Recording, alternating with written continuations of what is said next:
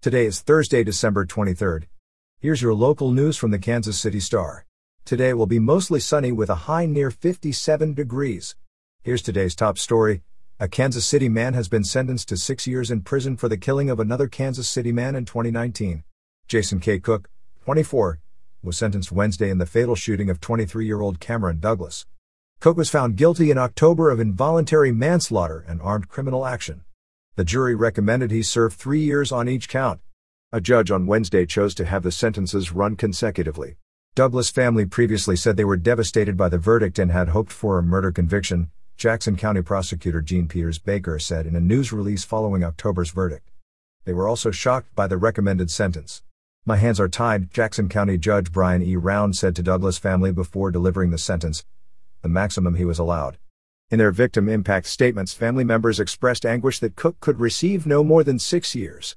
Cook was initially charged with second degree murder and armed criminal action in the killing. But a Jackson County jury instead decided to convict Cook of the lesser charge after his defense attorney argued that Cook was acting in self defense when he fired several shots at Douglas. The judge, before delivering the sentence, noted that had a gun not been present, that January afternoon may have resulted in a black eye or bloody nose. But probably not a killing. In Kansas news, Kansas Governor Laura Kelly wants the legislature to give every Kansas taxpayer $250 next year. The $455 million proposal, which the governor announced Wednesday, would draw from the state's anticipated $2.9 billion surplus for the 2021 fiscal year that ends in June. Residents who file returns would automatically be eligible for the one time, non taxable, direct payment. Individual filers would be eligible for $250 while married couples filing jointly would receive $500. The Democratic governor's proposal comes as she and lawmakers grapple over how to spend the influx of cash hitting the state's general fund. The Republican controlled legislature's annual session begins January 10th. Multiple factors led to the surplus, including costs offset by federal relief dollars and a swifter than expected economic recovery. Kelly faces a tough re election campaign in 2022 against likely Republican nominee Derek Schmidt, the Attorney General.